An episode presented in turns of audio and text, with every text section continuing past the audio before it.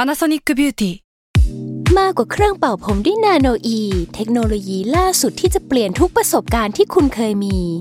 นาโนอีมอยส์เจอร์พลัสเพิ่มความชุ่มชื้นให้เส้นผมหลังใช้งานมากขึ้นถึง 18 เท่า พร้อมชะลอการเฟดของสีผมสำหรับคนชอบทำสีผม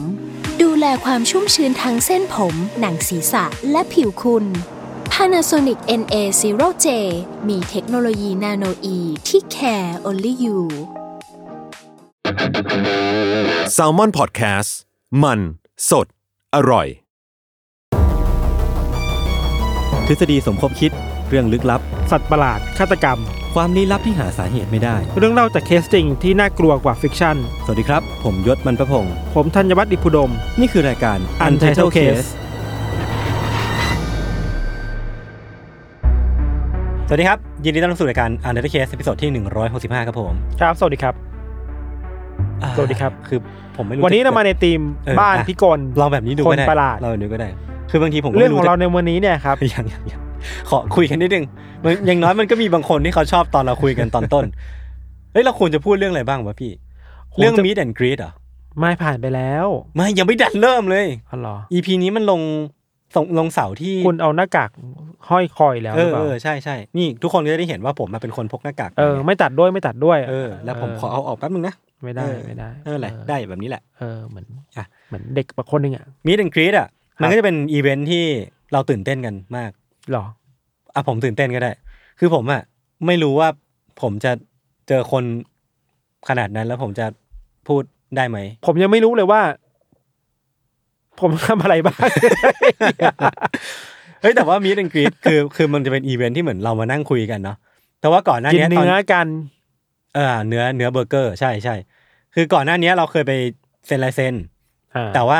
มันจะเป็นแค่แค่แค่การพูดคุยแบบช่วงสั้นๆเนาะ อ่า มันก็เลยเหมือนไม่ได้ไม่ได้ถามไทยอะไรขนาดนั้นอะ อ่า หรือตอนที่เราเคยไปไปโรงหนัง อ่า อันนั้นก็ไม่ได้ไม่ได้มีเซสชั่นพูดคุยเนาะ คุณจะถามไทยไงอ๋อไม่สบายหรือเปล่าครับ เป็นอะไรมา ถามไทยก็คือต้องขอเงินหน่อยอะไรอย่างงี้ป่ะถามไทย เออขอโทษขอโทษเออช่างมันเถอะ แต่นั่นแหละเป็นอีเวนท์ที่แบบก็ตั้งตารอก็ต้องยินดีสำหรับคนที่สามารถกดบัตรได้ด้วย ผมก็นะแบบครั ไม่ได้เลย ผมก็ไม่ได้กดเหมือนกันเสียดาย แล้วผ ก็เราก็ไม่ได้ไปแล้วนะ ไม่ได้ไป อ่าโอเคงั้นมิสแอนกรีเจอใครอ่ะ เจอพี่โจ เจอเจ้ามองโก้ เ เขาจะมาเล่าเรื่องของยูซีทั้งหมดเลย อ่า ร้อยกว่าตอน ใช่รวมถึงเรื่องเรื่องราวความรักสุดโรแมนติ ก โอเคโอเคอ่ะอ่ะโอเค อย่างที่พี่ธันพูดตอนต้นเลยว่าวันนี้เราอยู่กันในทีมเอ้ยพี่ยังไม่ได้พูดทีมนี่หว่า เราอยู่ในทีมบ้านพิกล อ่าบ้านพี่กลคนประหลาด เราจะโดนเขาเรียกค่าลิขสิทธิ์หรือเปล่า ไม่เป็นไรเพราะว่าเราเคยเราเคยพูดถึงหนังสือเขา อ๋อเหรอ แล้วก็เราก็น่าจะเหมือนแบบช่วยช่วยให้คนรู้จักหนังสือมากขึ้น อ่า อ่านี่ ไม่ คิด คืข้อเขา ง แม ตั น วอง มากกว่าเราอยู่แล้ว คิดเข้าข้างตัวเอง ก็คือเราได้แรงบันดาลใจมาจากเรื่องนั้นเนาะ อืมอืม ว่า อืม ถ้าสมมติว่าเราพูดถึงบ้านหลังหนึ่ง อืม คอนโดอพาร์ตเมนต์หรือว่าโรงแรมเนี่ย ครับ มันจะน่าสนใจแค่ไหน หรือว่ามันจะน่าแบบน่าน่าวิตกกังวลแค่ไหน ถ้าเรารู้ว่า เออ แปลนบ้านที่เราอยู่อะ มันแปลกๆ เออมันแปลกๆ หรือว่ามันมีห้องลับ มันมี ใช่ สถานที่ลึกลับบางอย่างอยู่หรือเปล่า ครับ อืม ก็เลยเป็นที่มาของธีมในวันนี้ครั ครับ อ่ะพี่ทันเริ่มก่อน ครับอ๋ออ๋อ ผมจะบอกว่าก่อนจะไปถึงเรื่อง เออ บ้านลึกลับบ้าน เออ พิกลเนี่ย ผมมีเรื่องราวพิกลอยู่เรื่องหนึ่งคือว่า ครับ ผมก็ไล่ทำรีเสิร์ชมาเยอะ อืม ว่าเอ้ยตีมนี้เราจะเล่าเรื่องอะไรดี อืม ผมก็แบบเอ้ยมาได้เรื่องหนึ่งคิดว่าเฮ้ยมันตรงตีมากเลยเว้ย อ่าอ่าอ่า ผมก็เลยไลน์หาพี่โจเฮ้ยพี่โจเรื่องนี้เนี่ย ผมว่าโอเคนะ อืม เออแต่ไม่แน่ใจว่าผมเคยเล่าหรือยังพี่ อืมมัน เช็คให้หน่อย คุ้นๆมัน มันคุ้น คุ้ คุ้ นๆนๆเว้ย เออ ผมเคยเล่าหรือยังพี่เช็คให้หน่อย อืม ใครอ๋อมึงไม่ได้เล่าอ่ะยศเล่า แหมมันคือเรื่องอะไรมันคือเรื่องของของของใคร เป็นวัยรุ่นชาวอเมริกาคนหนึ่งอ่ะ อ่า ที่แบบแอบอยู่ในตู้เสื้อผ้า อ่าอ่าอ่าอ่า แล้วแกล้งเป็นเสียงผีอ่ะ นึกออกแล้วนึกออกแล้ว คือมัน เออ มันคือของของสมมุติว่าจำเรื่องได้คร่าวๆนะคือมันเขาเคยเขาอกหักจากลูกสาวบ้านเนี้ย เออเออเออเออ แล้วก็แบบเลยแฝงตัวมันอยู่ในบ้าน ใช่ ก็ลองไปตามฟังกันได้ผมจะไม่จำไม่ได้ว่าตอนอะไร เดี๋ยวอาจจะแปะ ใน EP ร้อยสามสิบ EP ร้อยสามสิบ ครับ ครับยศเล่า อ่า แต่เราอ่ะพออ่านเรื่องนี้เอ้ยเหมือนเราเล่าหรือเปล่าวะ เราคุ้นคุ้น คุณคุณความทรงจำมันสับสน กูไม่ได้เล่ายศเล่า ดีนะถามพี่โจ ก่อน ครับ อ่ะ อันนี้เนี่ยไม่ซ้ำแล้ว อืม เรื่องนี้ครับ เกิดในช่วงปลายเดือนมีนาคมปี อืม 1953 ยศ ครับ ที่อังกฤษ มีชายคนหนึ่งชื่อว่าคุณเบเลสฟอร์ดบราวน์เนี่ยครับ เขาเป็นชายที่เช่าบ้านอยู่บนอาคารหลังหนึ่ง อืม ที่มีสามชั้น ตั้งอยู่บนบ้านเลขที่สิบ ลีลิงตันเพลสครับ ซึ่งสิบลีลิงตันเพลสเนี่ย มันอยู่ในย่านนอตติงฮิล อืม ก็คนน่าจะรู้จักป่ะ อืม จากชื่อหนังอะไรเงี้ย แต่ต้องบอกก่อนว่านอตติงฮิลในปี 1953 กับนอตติงฮิลในยุคปัจจุบันหรือ 10 20 ปี 30 ปี ก่อนหน้านี้เนี่ย คนละเรื่องเลย อืมยังไงอ่ะ นอตติงฮิลใน 1953 มันเป็นพื้นที่ที่สกปรกมาก อ่า มีความเหลื่อมล้ำสูง อืม มีปัญหา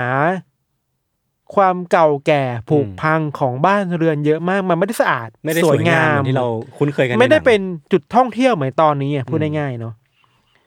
บ้านหลังเนี้ยครับสิบลิลินตังเพลสนะครับเป็นบ้านสามชั้น มันเป็นแนวลึกเข้าไปอ่ะอยากให้นึกภาพเหมือนดูหนังแฮร์รี่พอตเตอร์ อ่อ่ บ้านที่แบบแฮร์รี่ไปเยี่ยมบ้านคนอะไรเงี้ย อ่า เป็นตึกแถวครับ เป็นสามชั้น บ้านหลังเนี้ยมันอยู่สุดขอบของถนน ถนนหนึ่งเว้ย อืม คือเลยไปไม่มีบ้านแล้วเป็นกำแพงแล้วสภาพบ้านมันไม่ค่อยดีเท่าไหร่หยดแล้วก็มีรอยผุพังเยอะ ไอชั้นสามที่คุณเบลเลสฟอร์ดเช่าอยู่เนี่ย มันเป็นห้องเหมือนแบบว่า ห้องเล็กที่สุดในบ้านหลังเนี่ย อืม คือมันมีสามชั้นใช่ปะชั้นแรกเนี่ย มี living room ห้องนั่งเล่น เข้าไปจะเป็นห้องพักส่วนตัวห้องนอน อืม มีครัว แล้วก็มีประตูทะลุออกไปหลังบ้าน เป็นสนามหญ้า เป็นห้องน้ำชั้นสองก็เหมือนชั้นแรก คือก็มีทุกอย่าง มี living room มีบันได มีห้องนอน มีห้องทำครัว แต่ชั้นสามเนี่ยมันเล็กลงเว้ย มันเหลือเพียงแค่ห้องนอน อืม และที่ทำครัวแค่นี้ living room อยู่ในที่เที่ยวหมดเลย อืม มันย่อลงมาเนาะไอความที่ว่าเขาอยู่ชั้นสามมานานเนี่ย มันแออัดอะ่ะเขาเลยคุยกับเจ้าของพื้นที่ว่า เอ้ย เราขอย้ายมาชั้นหนึ่งได้ไหมเพอเพิ่งรู้ว่า เจ้าของชั้นหนึ่งเนี่ยเขาไม่อยู่แล้ว อืม ว่างก็เลยคุยไปคุยมาก็ได้ความว่าโอเค เจ้าของบ้านเนี่ย อนุญาตให้คุณเบลเลสฟอร์ดเนี่ย มาใช้พื้นที่ทำครัว อืม ของชั้นหนึ่งได้เท่านั้น ส่วนที่อื่นน่ะ ปล่อยไว้ก่อนยังทำอะไรไม่ได้อะไรอย่างเงี้ยครับ ตอนที่คุณบาเลสฟอร์ดได้มาดูดูตรงครัวเนี่ยยศ สิ่งแรกที่เขารู้คือมันมีกลิ่นแปลกๆ โชยมาจากตรงบริเวณครัวเว้ยเขาก็แบบดมดมๆฟุดฟุดฟุดฟิดแล้วรู้สึกว่า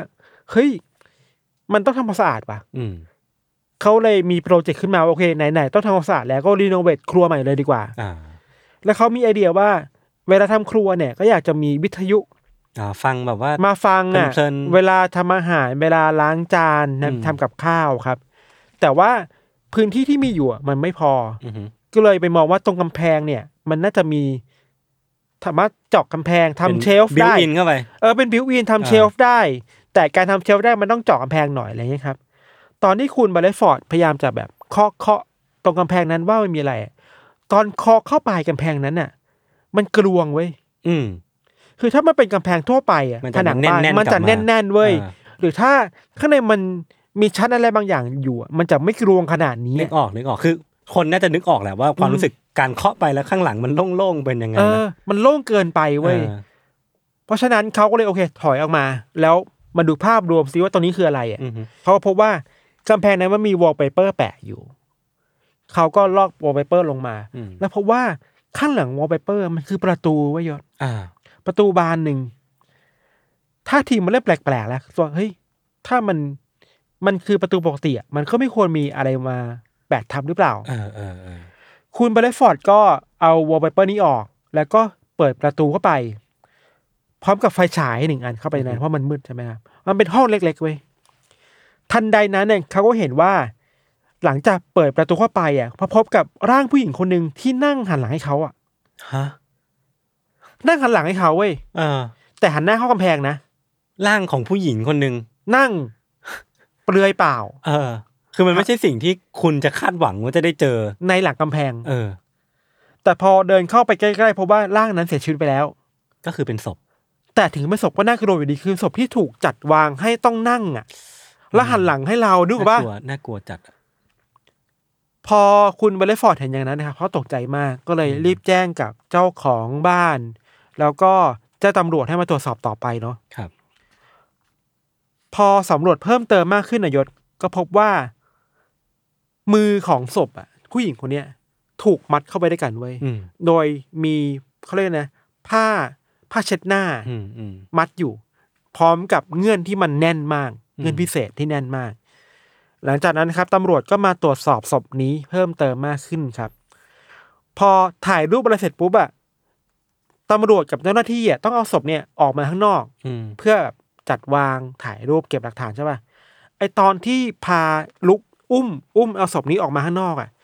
พบว่าไอข้างหน้าที่ผู้หญิงคนนี้มองเข้าไปอะ่ะ อ่า มันมีผ้าห่มถูกมัดอยู่สองสองมัด อ่าฮะ ผ้าห่มหนาๆถูกมัดอยู่สองมัด เหมือนกำลังมัดอ่ะห่อหุ้มอะไรบางอย่างเอาไว้ ซึ่ง ใช่ไหม ลักษณะมันแปลกๆ มันบวมเกินกว่าที่จะเป็นผ้าห่มธรรมดาเว้ย อืม พอตำรวจคลายมัดผ้าห่มสองผืนนี้ออกมาพบว่าทั้งสองผืนนี้เนี่ยมีศพของผู้หญิงอีกสองคน โอ้โห อยู่ในนั้นด้วยเหมือนกัน อ่า สภาพร่างกายคือ เหมือนกับศพแรกคือ ยังดีอยู่เลยอะ่ะ อ่า ยังผิวยังไม่ได้เน่าเปื่อยผุพังอ่ะยศ อืม ในเวลาหลังเราขอเล่าตัดภาพไปเลยว่า มันมีคนวิเคราะห์ว่า อาจจะเพราะว่าด้วยอากาศและความชื้นภายในห้องนั้นน่ะทำให้ศพสามศพเนี่ยกลายเป็นมัมมี่เว้ย อืม ที่แบบไม่มีความเน่าเปื่อยอะ อืมอืม เพราะฉะนั้นสภาพยังดีอยู่อะไรฮะไม่เพียงแค่ศพภายในห้องลับนายศอันนี้มีสามแล้วนะ ผู้หญิงสามคนเปลือยเปล่าถูกยัดไว้ในช่องนั้นนะครับตำรวจก็ตรวจสอบบ้านอย่างละเอียดมาก ทั้งทุบ ทั้งแงะ ทุกชิ้นส่วนที่พอจะแงะได้ออกมาจากบ้านว่ามันมีอะไระซ่อนอีกอีกไหมนะครับ สิ่งที่น่าขนลุกคือว่า พวกเขาได้ตรวจสอบตรงบริเวณห้องนั่งเล่นที่อยู่ตรงหน้าบ้านส่วนหน้าของบ้านน่ะ อืม พอไปเคาะเคาะตรงพื้นนายศ มันก็แบบมันกรวงแล้วเว้ย ก็คือความรู้สึกเดียวกับการที่เคาะกำแพง ใช่ พอแงะ แงะ ไม้ออกมา อ่า ก็พบว่า ในใต้พื้นมีศพอีกหนึ่งศพ โอ้โห ถูกเก็บซ่อนไว้ด้วยเหมือนกัน อ่า แต่แตกต่างไปจากศพแรกกับสามศพแรกคือว่า สภาพศพที่อยู่ใต้พื้นเนี่ย เน่าแล้ว อือหือ น่าจะเสียชีวิตมานานกว่าสามศพแรก เป็นหลายเดือนหลายวันแล้วครับ อืม แต่ว่ามีความเหมือนคือว่าเขาถูกมัดด้วยผ้าห่มเหมือนกัน อืม แปลว่า ถ้ามีคนร้ายจริงอ่ะคนร้ายน่าจะเป็นคนเดียวกัน เออเพราะ เพราะใช้วิธีการเดียวกัน MO มันเหมือนกัน เออ ยังไม่พอเว้ยอันเนี้ยแค่ภายในบ้าน อืม พอตำรวจมั่นใจแล้วว่าในบ้านไม่มีอะไรแล้วนะ ก็ไปตรวจสอบที่สวนหลังบ้านต่อไป อืม ก็พบว่าในสวนหลังบ้านมีโครงกระดูกผู้หญิงเพิ่มอีกสองคน อ่าฮะ โดยรวมแล้วเนี่ย ห้าศพแล้วนะ ตำรวจได้พบกับผู้หญิงสามคนในข้างหลังวอลเปเปอร์ เป็นห้องลับ ผู้หญิงหนึ่งคนใต้พื้นบ้าน และผู้หญิงอีกสองคนที่สวนหลังบ้าน โอ้ หกศพ หกศพ ที่บ้านหลังเนี่ย มันเกิดอะไรขึ้นครับเนี่ย เออ ในเวลาต่อมาครับตำรวจก็ได้รับผลชนสูตรศพ อืม ทั้งหกศพที่ชัดเจนมากขึ้นนะครับ ข้อมูลที่น่าสนใจคือว่า ศพผู้หญิงสามคนที่อยู่ในห้องลับข้างหลังวอลเปเปอร์ยศ อืม มีร่องรอยของแก๊สพิษที่ติดค้างอยู่ภายในร่างกายเว้ย เป็นมันเหมือนเป็นสารสารพิษที่ค้างเอา พิษ ไว้ใช่ไหม ใช่ แปลว่าอาจจะถูกลมลมยาพิษ อืม มันก่อหรือเปล่าเนาะรวมถึงมีแผลบริเวณคอที่เหมือนกับถูกรัดคอจนเสียชีวิตนะครับ อืม ซึ่งนำไปสู่ข้อสันนิษฐานว่า คนร้ายน่าจะลมแก๊สพิษพวกเธอ อืม แล้วก็รัดคอพวกเธอจนเสียชีวิตในเวลาต่อมาเนาะ ครับ ส่วนศพผู้หญิงที่อยู่ในใต้พื้นบ้านเนี่ย ก็พบว่ามีรอยแผลช้ำที่บริเวณคอเหมือนกัน เจ้าหน้าที่คาดว่าผู้หญิงคนนี้น่าจะเสียชีวิตมาแล้วประมาณ 12ถึง15 สัปดาห์ ประมาณ 4 เดือน3ถึงเดือน ก็นานพอสมควร ครับ ยังมีข้อมูลที่น่าสนใจอีกคือว่า อันนี้คือในบ้านเนาะศพหลังบ้านอ่ะ ที่อยู่ตรงสวนอ่ะ เป็นกระโหลกเป็นเป็นโครงกระดูกไปแล้ว อืม ตำรวจไปตรวจสอบบริเวณฟันของศพครับ เพราะว่าหนึ่งในนั้นน่ะ ประวัติการทำฟันน่ะ หมอฟันดูแล้วบอกว่า เนี่ยไม่ใช่คนอังกฤษ อืม เพราะคนอังกฤษมันมีที่วิธีการทำฟันอีกแบบหนึง อ่า อะ อ่า อาจ อ่า จะเป็นวิธีการอูดฟัน อืม อะไรบางอย่างที่เราไม่สามารถเข้าใจได้เหมือนกันเนาะแล้วหมอฟันสามารถชี้ชัดได้เลยว่า เฮ้ยศพเนี่ย ถ้าไม่ใช่คนเยอรมันก็ออสเตรีย อืม คือมันเป็นวิธีการที่แพร่หลายในแถบๆนั้นอะไรอย่างเงี้ยครับ แน่นอนว่าพอมีเรื่องนี้เกิดขึ้นน่ะมันก็เป็นข่าวใหญ่ในกรุงลอนดอนมากๆเว้ย ครับ หนังสือพิมพ์ต่างๆก็คอยรายงานข่าวเกาะติดกันอยู่เป็นหลายวันเลยอะว่า เอ้ยมันเจอศพในบ้าน มันมี อืม ห้องลับในบ้านที่ซ่อนศพอยู่นะ ผู้ต้องสงสัยคนแรกที่อยู่ในใจของตำรวจ คือ ไอ้ผู้เช่าคนสุดท้ายอะ มอดีตผู้เช่าห้องชั้นชั้นที่หนึ่งเนี่ย ชั้นที่หนึ่งอะ เออ เป็นใครอยู่ที่ไหน แล้วหนีไปยังไง อืม ตำรวจก็ได้ชื่อมาว่าเขาชื่อว่า จอห์นคิสตี้ ครับ อายุ 54 ปีเป็นผู้ชาย อืม เป็นผู้เช่าบ้านชั้นหนึ่งคนสุดท้ายเว้ยซึ่งหนีไปแล้วหายไปหลายวันแล้วไม่รู้หายไปไหน อืม จอห์นคิสตี้เนี่ยยศเขาเป็นคนอังกฤษที่มาเช่าบ้านแห่งนี้ ในย่านนอตติงฮิลเนี่ย ตั้งแต่ในปี 1937 เว้ย ก็อยู่มาสิบ เกือบ20ปี สี่สิบห้า เออเกือบเกือบ 20 ปีได้ ในตอนแรกเนี่ยคริสตี้อยู่กับภรรยาชื่อว่าเอเธลก่อนหน้านี้ครับคริสตี้กับเอเธลเนี่ยเคยเลิกลากันไปครั้งหนึ่ง อืม แล้วคริสตี้เองก็เหมือนกับเคยเคยทำคดีเล็กๆน้อยๆติดคุกมา พอออกจากคุกมาได้ก็กลับมาคืนดีกับเอเธลแล้วก็มารักกันใหม่ อืม แล้วก็มาย้ายอยู่ที่บ้านนี้ด้วยกันนะชีวิตคู่ระหว่างคริสตี้กับเอเธลเนี่ยก็แปลกๆยศคือว่าถึงแม้ว่าทั้งคู่จะเคยเลิกลากันมานะแต่แต่การกลับมาได้เพราะว่าต้องมีการสมานใจกันมาประมาณเนี้ย อืม ถึงอย่างนั้นนะครับคริสตี้เองก็เป็นผู้ชายที่ไม่ค่อยเป็นคู่รักคนรักที่ดีเท่าไหร่ คือเจ้าชู้ ชอบเสพติดการใช้อำนาจใช้เสียงดังบงการต่างๆ กับเอเธลมากๆมิหนำซ้ำเนี่ยคริสซี่เป็นคนที่เสพติดการไปยุ่งเกี่ยวกับโสเพณีกับเซ็กซ์วอร์เกอร์ อืม ทั้งๆที่มันไม่ใช่สิ่งที่ทั้งสองคนนี้ตกลงกันไว้ว่า อืม เอยจะไม่นอกใจจะไม่นอกกายกันนะครับในช่วงแรกๆที่เขามาอาศัยอยู่ที่บ้านหลังนี้ที่แถวๆนอตติงฮิลในยยศเขาอยู่กันที่ชั้นสามของบ้านเว้ย อ่าฮะ ชั้นบนสุด ก็คือห้องที่คุณ คุณ ตอนแร ไปแล้ ก ว เคยอยู่ ใช่ คุณบราวน์เคยอยู่ แต่ด้วยความที่ห้องมันเล็กเล็กมาก พื้นที่มันน้อยกว่าชั้นอื่นๆเนี่ย อืม พวกเขาก็เลยตัดสินใจย้ายมาที่ชั้นหนึ่งที่พื้นที่เยอะกว่าเนาะเลยคิดว่าแปลนแบบหนึ่งที่ทำให้บ้านหลังนี้มันแปลกมันประหลาดคือว่า อาจจะไม่ได้ประหลาดก็ได้อาจจะเป็นข้อหนึ่งที่ทำให้เกิดเหตุการณ์ได้มากคือ บันไดอ่ะ อืม มันคือส่วนกลาง อืม ที่ทำให้ไม่ว่าคุณอยู่ชั้นไหนอ่ะคุณก็จะเจออีกคนหนึ่งตลอดไป อ่า คือมันเชื่อมกันมันคือบ้านเช่าอ่ะที่แบบบันไดมันขึ้นไปก็เห็นหน้ากันแล้วว่า สมมติเราขึ้นไปชั้นสามมาเจออีเนี่ยนั่งอยู่แหละ อืม เจอได้เลยอ่ะ อื สมมติเราอยู่ชั้นสามมาเดินเข้ามาในบ้านอ่ะยังก็ต้องผ่าน living room ของชั้นหนึ่งอ่ะ อ่านึกออกแล้ว ก็ต้องเห็นคนที่นั่งอยู่นั่งเล่นอยู่ พูดง่ายๆคือมันเคยเป็นมันคือบ้านหลังเดียวกัน ใช่ เพียงแต่ว่ามันแค่แบ่งผู้เช่าเป็นสามส่วนชั้นหนึ่งชั้นสองชั้นสาม ใช่ใช่ ซึ่งมันไม่ได้ private ขนาดนั้นนะ อ่า แปลมันก็แปลกๆ มันแปลมันไม่ได้การพื้นที่สำหรับความเป็นส่วนตัวได้มากขนาดนั้นน่ะเนาะหนึ่งในเหตุผลที่ทำให้คริสตี้เขาตัดสินใจย้ายมาอยู่ที่ชั้นหนึ่งอ่ะมันไม่ได้มีแค่พื้นที่ที่มันเล็กของชั้นสามเว้ย อืม แต่ว่าอย่างที่เราบอกไปว่าคริสตี้เป็นคนที่เสพติดการไปมีเซ็กส์กับโสเภณี อ่า บ่อยมากๆ ไอ้การมันอยู่ชั้นหนึ่งมันแปลว่าอะไร มันแปลว่า เขาสามารถพาผู้หญิงคนอื่นน่ะ อืม มาที่บ้านได้โดยที่คนชั้นสองชั้นสามไม่รู้เว้ย อ๋อ สมมุติว่าอยู่ชั้นสามเหมือนเดิมอ่ะ อ่า กว่าจะพาขึ้นบันไดมาบ้านอ่ะไอ้คนชั้นหนึ่งรู้แหละ อืม ชั้นสองรู้แหละ อืม แต่ว่าคนชั้นหนึ่งบอกไม่มีใครรู้นะ อืม ว่าคุณพาผู้หญิงคนอื่นมา มันทำให้เขาสามารถพาผู้หญิงคนอื่น เข้ามาที่บ้านได้ง่ายดายมากขึ้น อืม แล้วคริสตี้ก็ทำแบบนั้นจริงๆโยศในวันที่ 24 สิงหาคมปี 1943 ครับ ครับ มันเป็นช่วงเวลาที่ภรรยาเขาไปเยี่ยมญาติที่เมืองอื่นเนาะคริสตี้ได้พบกับผู้หญิงคนหนึ่งชื่อว่าคุณรูธเฟิร์ส อืม คุณเฟิร์สเนี่ยเป็นชาวออสเตรีย ในวัย 21 ปี เฟิร์สเนี่ยอพอพยพมาจากออสเตรียมายังอังกฤษ เพราะว่าหนีภัยสงครามมาหนีฮิตเลอร์มา พวกเขาเนี่ยได้พบปะพูดคุยกันก่อนที่คริสตี้เนี่ยจะชวนเฟิร์สมาอยู่ที่บ้าน ในระหว่างที่ทั้งสองคนกำลังจะมีอะไรายการนายศ บางข้อมูลนะ บอกว่ามันมีคนมาเคาะประตูบ้านชั้นหนึ่งไว้ย อืม เป็นเหมือนเด็กมาส่งเทเลแกรมเทเลแกรมคืออะไรอะโทรเลขโทรเลข นั่นแหละ เด็กส่งเทเลแกรมบอกว่า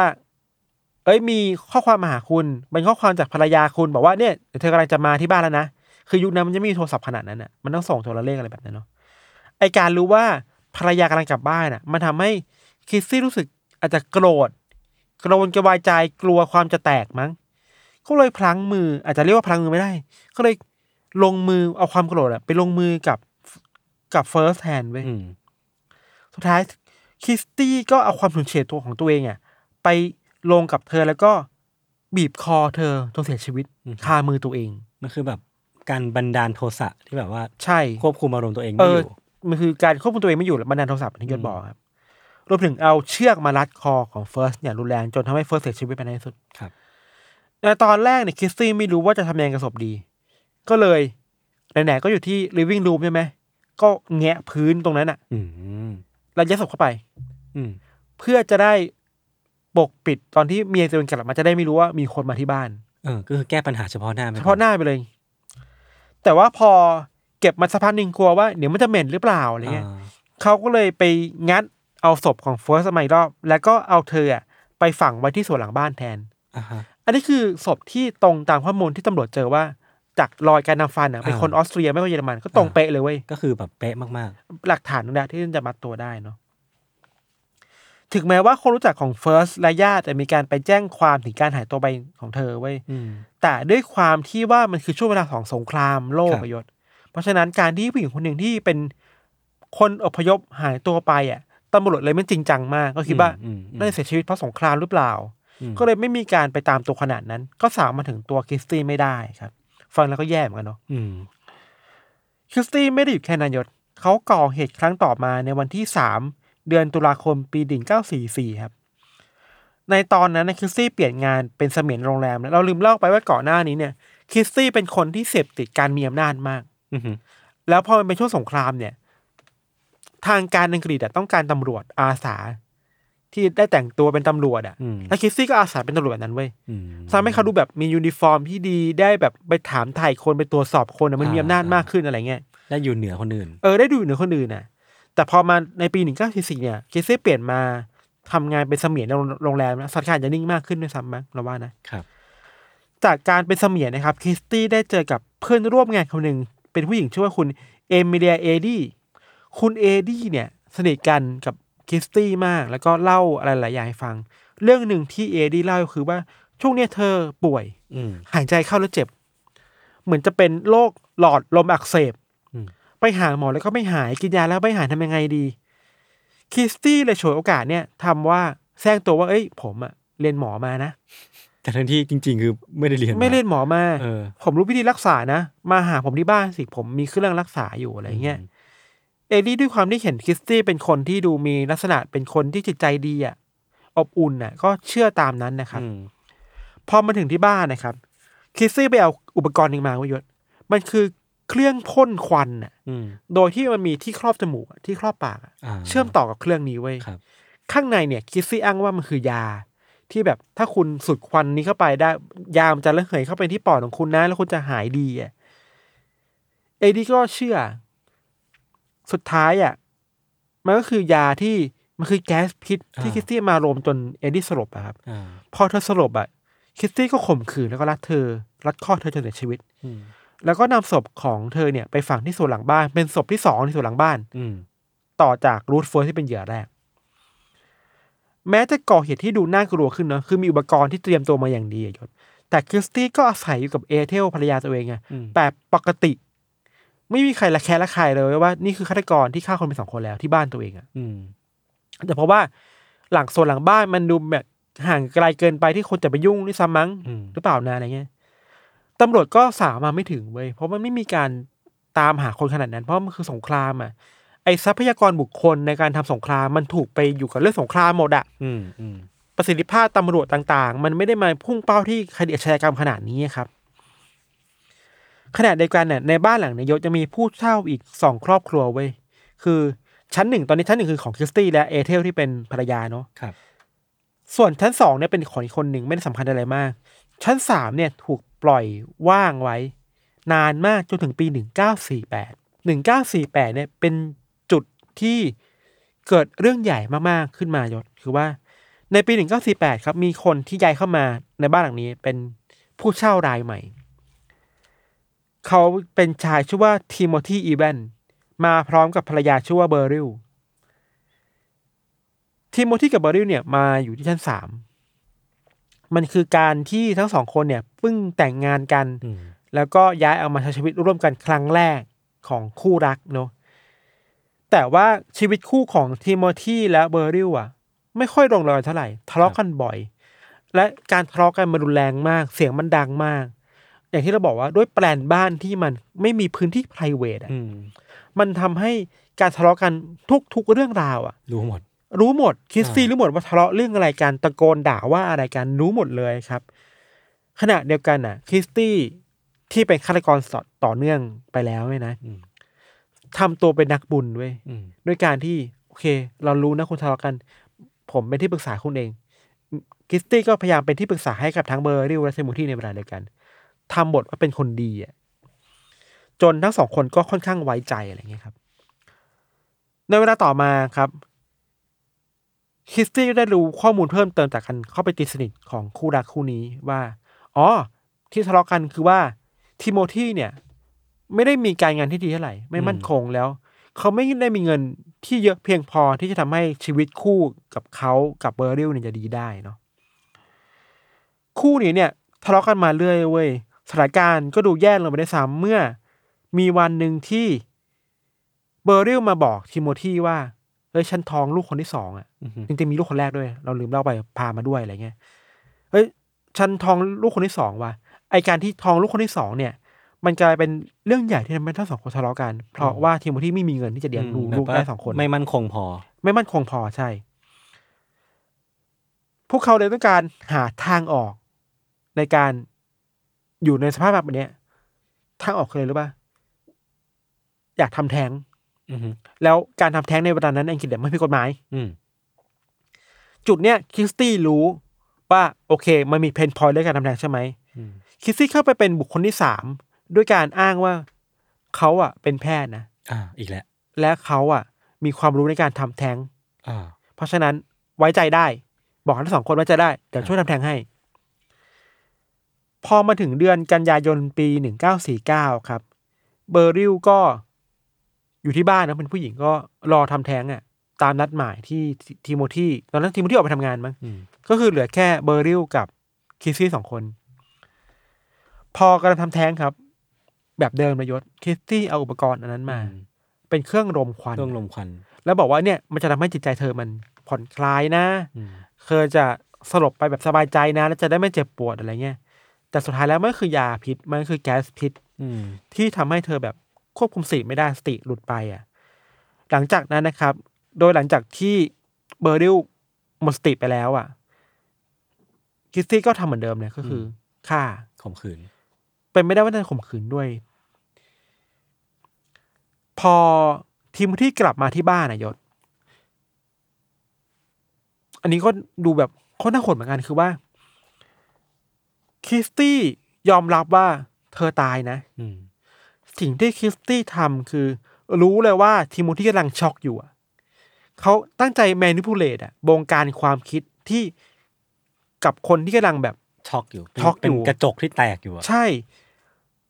คริสตี้ทำคือบอกว่า เอ้ย ถ้าผมจะแนะนำคุณได้อะผมอยากให้คุณรีบหนีไป อืม เพราะถ้าตำรวจมาคุณจะถูกจับนะ ในข้อหาทำแท้งเถื่อน อืม คือเขาไม่เชื่อหรอกว่าผมทำอะเขาจะเชื่อว่าคุณเป็นคนทำไป อืม มันกรอบมาศาสตร์ทิโมธีขนาดเนี้ยสุดท้ายทิโมธีก็เชื่อตามนั้น แล้วก็หนีกลับไปอยู่ที่เวลส์ที่บ้านตัวเองอยู่พักหนึ่ง อืม แต่พอเราเวลาผ่านไปมันไม่มีอะไรเกิดขึ้นน่ะทิโมธีที่รู้สึกผิดในใจมากๆยศตัดสินใจเดินเข้ามาหาตำรวจที่ต้นฮิวเอง มาสารภาพเอง แล้วสารภาพตามคำที่คริสตี้บลีฟไปเว้ยคริสตี้บลีฟไปนะว่าเอ้ยถ้าคุณจะสารภาพคุณต้องมาบอกว่า ผมไม่ได้ฆ่านะ ผมแค่ทิ้งศพของภรรยาที่เสียชีวิตไปแล้ว โดยที่ไม่รู้เป็นเพราะอะไรเนี่ย ลงไปในท่อระบายน้ำ อืม แค่นั้นเอง ตำรวจก็เชื่อ ก็เลยมาตรวจสอบที่บ้านหลังนี้ มาตรวจสอบที่ท่อระบายน้ำก็ไม่พบเว้ย อืม แต่ดันไปพบศพของเบอร์ริลและลูกอะลูกสาวอะที่เป็นทานลูกอยู่สิบสามเดือนอะ อืม ที่ห้องน้ำหลังบ้าน ในในเขาเรียกเป็นพนักงานที่เป็นห้องน้ำรวมอะของตึกแห่งเนี้ยครับ ที่น่ากลัวมากคือว่า บริเวณคอของลูกอะวัยสิบสามเดือน ยังมีเชือกรัดคอติดอยู่เลยเว้ยผ้ารัดคอติดอยู่เลยเว้ยแปลว่าคนร้ายตั้งใจทำอย่างนี้อยู่แล้วอะไรเงี้ย ซึ่งก็คือคริสตี้เนี่ยอย่างที่เรารู้กันกลายเป็นว่าห้องน้ำมันเป็นพี่ที่ที่คริสตี้เอามาเอาศพมาซ่อนอะ อืม แต่พอคดีนี้มันถูกเชฟมาอย่างเนี้ยครับ ทีโมที่ยอมรับสารภาพว่าเอ้ยเป็นคนทิ้งศพเอง เราไม่รู้เพราะอะไรเลยยศมีจุดจุดหนึ่งที่ทีโมที่กลับรับสารภาพกับตำรวจเองว่าเขาเป็นคนฆ่าเมียตัวเอง อืม คือทีมที่พูดแบบนี้ในเวลาต่อมาว่า ที่เขายอมรับสารภาพว่าฆ่าเพราะว่าเขารู้สึกว่าเขามีส่วนที่ทำให้เมียตาย อืม ก็เลยยอมรับสารภาพจบๆไป แต่ไม่รู้นะว่าคริสซี่เป็นคนทำหรือเปล่าอะไรเงี้ยเรื่องเนี้ยมันถึงถึงขั้นชั้นศาลเลยเว้ยทางทนายของทีโมธีพยายามต่อสู้คดีด้วยว่า เอ้ยทีโมธีไม่ได้เป็นคนทำฆาตกรตัวจริงก็คือคริสตี้นี่แหละ ที่เป็นคนทำแท้ง แต่คริสซี่ก็บอกว่าผมไม่รู้เรื่องเลย ผมแบบ ผมเป็นที่ปรึกษาพวกเขา ผมเคยได้ยินด้วยซ้ำว่าพวกเขาทะเลาะกันเรื่องแบบอยากไปทำแท้งอะไรเงี้ย เพราะฉะนั้นฆาตกรคนนี้จะเป็นทีโมธีนี่แหละ สุดท้ายศาลเชื่อคริสตี้เว้ยและตัดสินให้ทีโมธีเป็นคนทำผิดจริงในฐานะข้อหาฆ่าภรรยาและลูกตัวเอง ต้องโทษประหารชีวิต อืม ซีนนี้พีคมากคือในจังหวะที่ศาลบอกว่าทิโมธีผิดแล้วต้องโทษประหารชีวิตอะคริสตี้ร้องไห้ออกมาเสียงดังมากลั่นศาลเลยเว้ยคือไม่รู้ว่าร้องไห้เพราะโล่งใจว่าตัวเองรอดคดีนี้ อืม หรือร้องไห้เพื่อเสแสร้งว่าเศร้าใจกับสิ่งที่เกิดขึ้นอะไม่มีใครรู้แต่ร้องไห้ดังมาก มันมีเรื่องหนึ่งที่น่าโกรธมากยศคือว่า ในตอนที่ตำรวจเข้าไปตรวจสอบที่บ้านน่ะว่า เอ้ย มีศพของเบอร์ริลกับลูกสาวหรือเปล่า ลูกสาววัยทาโรนะ มันใกล้มากกับสวนหลังบ้านที่มีศพสองศพที่คริสซี่ฆ่าและถูกฝังอยู่อะคริสซี่เล่าในเวลาต่อมาด้วยซ้ำว่าณเวลานั้นเองอะบางชิ้นส่วนของกระดูกอะมันผุดขึ้นมาบนเนินแล้วด้วยซ้ำไปอะ อ่า คือถ้าตำรวจเดินเข้าไปอีกหน่อยแล้วไปดูว่าตรงนี้ไม่กระดูกอ่ะก็เจอศพนะ อืม แล้วคริสเตียนโดนจับแล้วก็ได้ อืม แล้วตำรวจสะเพร่าประมาณหนึ่งอะไรเงี้ยครับ แต่ก็เข้าใจได้นะว่า คือมันไม่มีมูลมาก่อนไง อืม มันไม่เคยมีความสงสัยมาก่อนว่า บ้านหลังนี้มันมีอะไรซ่อนอยู่ มีเกี่ยวกับฆาตกร ใช่ มันก็กลายเป็นว่าไม่ได้ตั้งใจมอง ใช่ แล้วก็หลุดรอด หลุดรอดดี เทลสำเทลคัญ นั้นไปใช่ เออ สุดท้ายแล้วทีมมูนที่ก็ถูกประหารชีวิตยศ ครับ แล้วกลายเป็นแพ้ในคดีนี้ อืม แทนที่ของคริสตี้ไป อืม คริสเตียนเองก็ยังอยู่ที่บ้านหลังนั้นเหมือนเดิมเลยเว้ย อืม พร้อมกับการมีศพสองศพที่ซ่อนอยู่ในสวนหลังบ้าน แต่คริสตี้ไม่ได้หยุดแค่นั้นนะยศด้วยความที่เขาอ่ะ เป็นคนที่มีจิตใจที่เหยียดสีผิวเว้ย อ่า เหยียดคน อ่า ดำในท้องถิ่นมาก ครับ แต่ว่าในเวลานั้นเองอ่ะ คนดำอ่ะ คนผิวดำอ่ะ เริ่มมาอาศัยอยู่ในย่านนั้นมากขึ้นนอตติงฮิลมากขึ้นไอ้ตรงเนี้ยมันทำให้จิตใจคริสซี่แย่ไปกว่าเดิมเว้ย อือฮึ เพราะอะไรรู้ไหมเพราะว่า มันเกิดความแองไซตี้ขึ้นมา อืม คือไม่อยากอยู่ที่นี่แล้วไม่ชอบบรรยากาศ ไม่ชอบเพื่อนบ้านเสียงดัง แต่ย้ายไม่ได้ เพราะมีศพอยู่หลังบ้าน อืม มันคือมันมันจะเดินต่อไปก็ไม่ได้ อืม จะอยู่ที่นี่ก็ไม่ชอบอ่ะ อะไรอย่างเนี้ยมันบ่มเพอทำให้จิตใจคริสซี่มันดูแองไซตี้มากขึ้น มันจิตใจมันดาร์กมากขึ้นอ่ะพูดอย่างนี้ก็ได้เนาะในขณะเดียวกันไอความเครียดแบบเนี้ยมันทำให้ความกระหายในการฆ่าคนอ่ะ มันเริ่มกลับมาเว้ยจิตใจพอมันจิตใจมันไม่ไม่มั่นคงอ่ะเนาะคริสซี่ได้ลงมืออีกครั้งในปีหนึ่งเก้าห้าสองยศคราวเนี้ยเหยื่อไม่ใช่คนนอกบ้าน แต่คือภรรยาตัวเองเว้ย อืม คืออันเนี้ยข้อมูลไม่ชัดเจนมาก แต่ว่าหลาย ๆ ที่ยืนยันตรงกันว่าภรรยาของคริสตี้เนี่ยถูกถูกฆ่าด้วยการรัดคอมันมีรอยแผลที่คอ อ่า หมายว่าคริสตี้เป็นคนฆ่าแหละ อาจจะด้วยความเครียดอะไรบางอย่าง อีกอย่างหนึ่งคือว่าคริสตี้มีความตั้งใจอยากจะฆ่าคนน่ะ แต่มันติดล็อกที่ว่ามันไปไหนไม่ได้อะ อืม ถ้าจะฆ่าคนน่ะเมียต้องไม่อยู่อะเพราะฉะนั้นก็ฆ่าเมียเพื่อปลดล็อกในการฆ่าคนต่อต่อๆไปอะ อืม คริสซี่ได้ลงมือฆ่าภรรยาตัวเองอย่างที่เราบอกในปี 1952 ครับ แล้วก็รู้แล้วว่าส่วนหลังบ้านเนี่ย มันไม่น่าจะพอสำหรับศพอีกแล้ว อืม เขาก็เลยแงะพื้นที่เคยทำมาก่อน ตั้งแต่ศพแรกอะนะ ศพแรก แงะพื้นแล้วก็เอาศพของเมียตัวเองอะเก็บไว้ในนั้น อืม ที่ห้องนั่งเล่นหน้าบ้าน อ๋อเพราะว่าพอเมียเสียชีวิตไปแล้ว ก็จะไม่มีคนสงสัยเรื่องกลิ่น ใช่ ก็เล และ ยยัดไว้ตรงนั้นได้ ใช่ แล้วก็จะทำอะไรได้มากกว่าเดิมแล้ว อืม เพราะตอนนี้อยู่ที่ชั้นหนึ่งแล้วนะ อืม ไม่มีคนมาห้ามมันนะ อืม ไม่มีคนมาเห็นแล้วนะ มันคืออิสระมากๆครับ ครับ พอภรรยาไม่อยู่หรือเมียไม่อยู่นะครับคริสตี้ก็กระหายเลือดแบบสุดๆ มากๆวายศเขาออกไปตามล่าหาผู้หญิงตามบาร์ต่างๆ ที่เป็นเซ็กซ์เวิร์กเกอร์ ไปพูดคุยกับพวกเธอ พาเธอกลับมาที่บ้าน มอมยาก่อนจะฆ่ารัดคอพวกเธอ ในการฆ่าระลอกเนี่ยคริสตี้ลงมือฆ่าเพิ่มอีกสามคน อืม แต่ว่าหลังบ้านมันไม่ได้แล้วอ่ะ ใต้พื้นบ้านก็มีเมียแล้วอ่ะ ไม่เหลืออะไรแล้วอ่ะ เหลือแค่ซอกเหลือบที่ครัว อืม ก็เลยคิดว่าโอเค เอาศพไปซ่อนที่ครัวดีกว่า แล้วทำผนังกัน อืม คริสตี้เล่าให้ฟังในเวลาต่อมาว่า มีคนถามว่าเอาทำไมคนต้องเก็บศพไปด้วยเก็บคริสตี้ตอบแบบง่ายดายมากว่า ก็อยากอยู่ใกล้เขาอ่ะ อ่า แค่นั้นเลยเว้ย ก็อยากอยู่ใกล้ก็เลยต้องเก็บไม่อยากฝัง ไม่อยากเผา อ่า อยากเห็นอยู่อะ มันคือการอยู่ในสายตาที่แบบเอ้ยมองลงพื้นไปก็เจอแหละ อืม มองไปที่ครัวก็เจอแหละบนสวนละบ้านก็เจอแหละ ซึ่งมันน่ากลัว มันน่ากลัว เออ บ้านมันไม่ใช่พื้นที่ที่ปลอดภัยอะ อืม เออพื้นพื้นที่โอเค คุณมีความสนใจกับศพอะครับ สิ่งหนึ่งที่เกิดขึ้นหลังจากที่คริสซี่ฆ่าเมียตัวเอง ครับ แล้วก็ลงมือฆ่าผู้หญิงสามคนไปคือว่า พอเมียไม่อยู่อะแล้วตัวเองทำอะไรไม่ได้หรือไม่ได้นะสภาพการเงินมันย่ำแย่ลงเว้ย อ่า เงินที่ควรจะได้จากประกันสังคม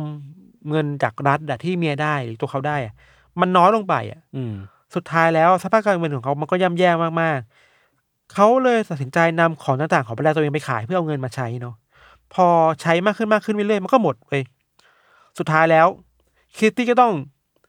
แกล้งทำเป็นให้คนมาเช่าบ้านชั้นหนึ่ง แต่ว่าจริงๆเช่าไม่ได้ เพราะว่าคิตตี้ไม่ใช่ไม่ใช่เจ้าของบ้านอะ่ะ อืม มันมีแลนด์ลอร์ดอยู่อะ่ะ เพราะฉะนั้นพอแลนด์ลอร์ดรู้ก็เลยแบบไล่คิตตี้ออกไป แล้วก็ไล่คนนี้มาเช่าออกไปเนาะ สุดท้ายแล้วคิตตี้ก็ต้องเก็บของจากบ้านจากเทนโลลิตั้งเพลสออกไปครับ โดยที่มีศพของผู้หญิงสองคน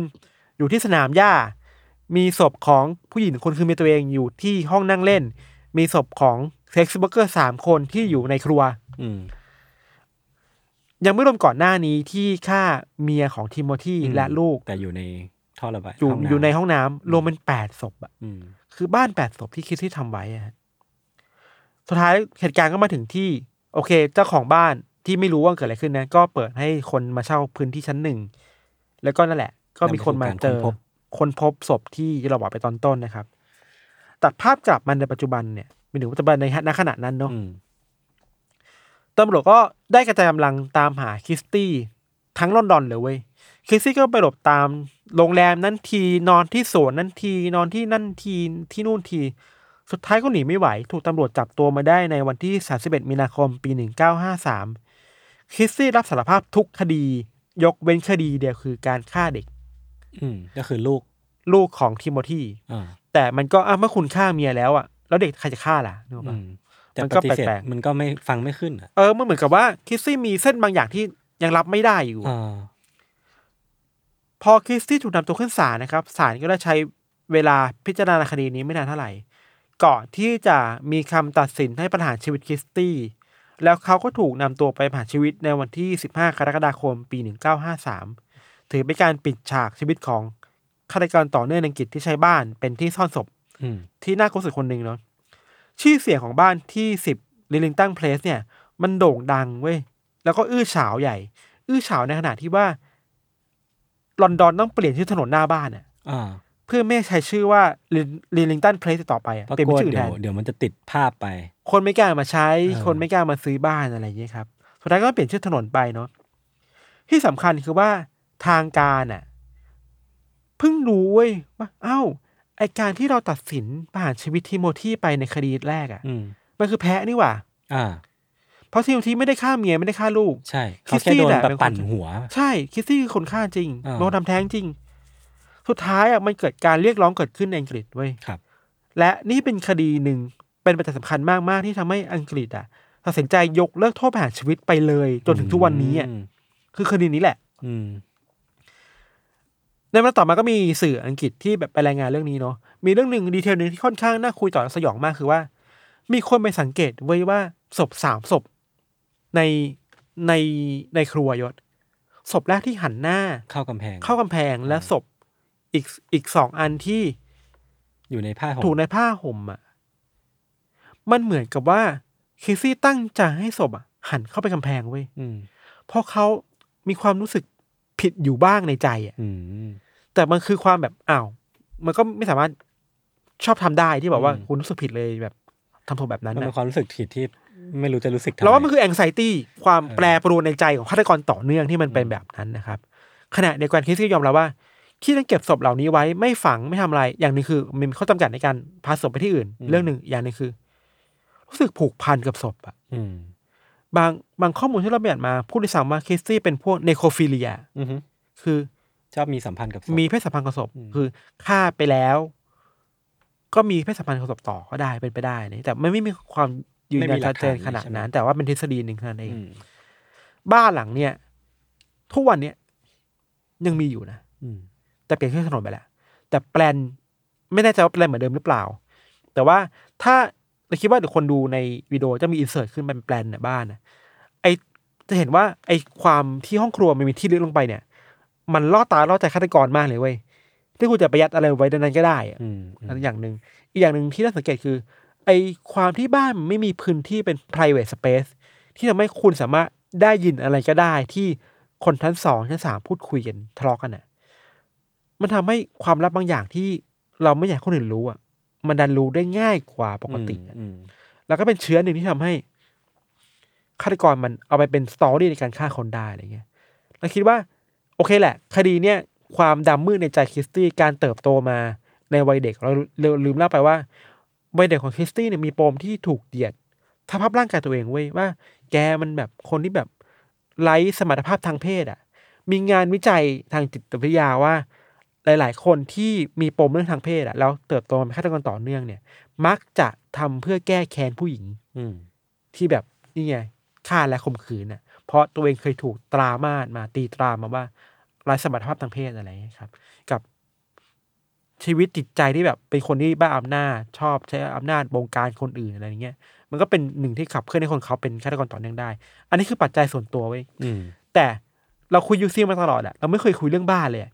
ว่าเราบ้านล่ะ โครงสร้างบ้านมันเอื้อต่อฆาตกรรมแบบนี้หรือเปล่า เราว่ามันมีส่วนอยู่บ้างเว้ย อืม การไม่มีพื้นที่ที่ p r i v a t e เพียงพอ การที่คนแต่ละชั้นสามารถขึ้นไปหากันได้ง่ายอะคนชั้นหนึ่งไปหาชั้นสองได้ง่าย ถ้าไม่ต้องเคาะประตูบ้านก็เจอคนนี้นั่งอยู่แล้วอะมันทำให้การคุกคามกันและกันมันเกิดขึ้นได้ง่ายหรือเปล่า อะไรอย่างเงี้ยโยม แต่มันก็แล้วแต่คนเนาะ แล้วแต่คนใช่ เออซึ่งมันก็บังเอิญมาเจอกับคริสตี้ที่มีความไม่ปกติทางวิธีคิดบางอย่าง อืม มีปัญหาทั้งจิต มี อืม นู่นนี่นั่นเนาะ ครับ เออ แล้วมันก็มีปัญหาเรื่องของ racist ที่พี่ทันพูดเมื่อกี้ด้วยนะ ใช่กับเวลาเราไปหาข้อมูลจากพวกสื่ออังกฤษเขาพูดถึงคดีนี้กันเขาจะพูดเรื่องกระบวนการยุติธรรม ครับ ว่ามันสร้างแพะขึ้นมา แล้วคดีเนี้มันถูกพูดโดยแบบว่ามันเป็นปัจจัยสำคัญเกือบจะที่สุดในมั้งที่ทำให้อังกฤษอะตัดสินใจยกเลิก อืม โทษประหารชีวิตไป อืม จนถึงวันเนี้ยครับ ก็เป็นคดีที่ รู้ไว้ในฐานะประวัติศาสตร์หน้าหนึ่งก็ อืม ก็น่าสนใจดี อืมแล้วสภาพบ้านอ่ะ ความผุพังของมันอ่ะบางทีความผุพังของมันก็อาจจะไม่ได้ สู้กับความผุพังในใจคนนะถ้าพูดแบบ อืม หล่อๆนะ อืม ครับ ประมาณในยศ ครับ เดี๋ยวพักฟังโฆษณาสักครู่ครับ แล้วกลับมาฟังได้อยู่ตอนเบรกหน้าครับ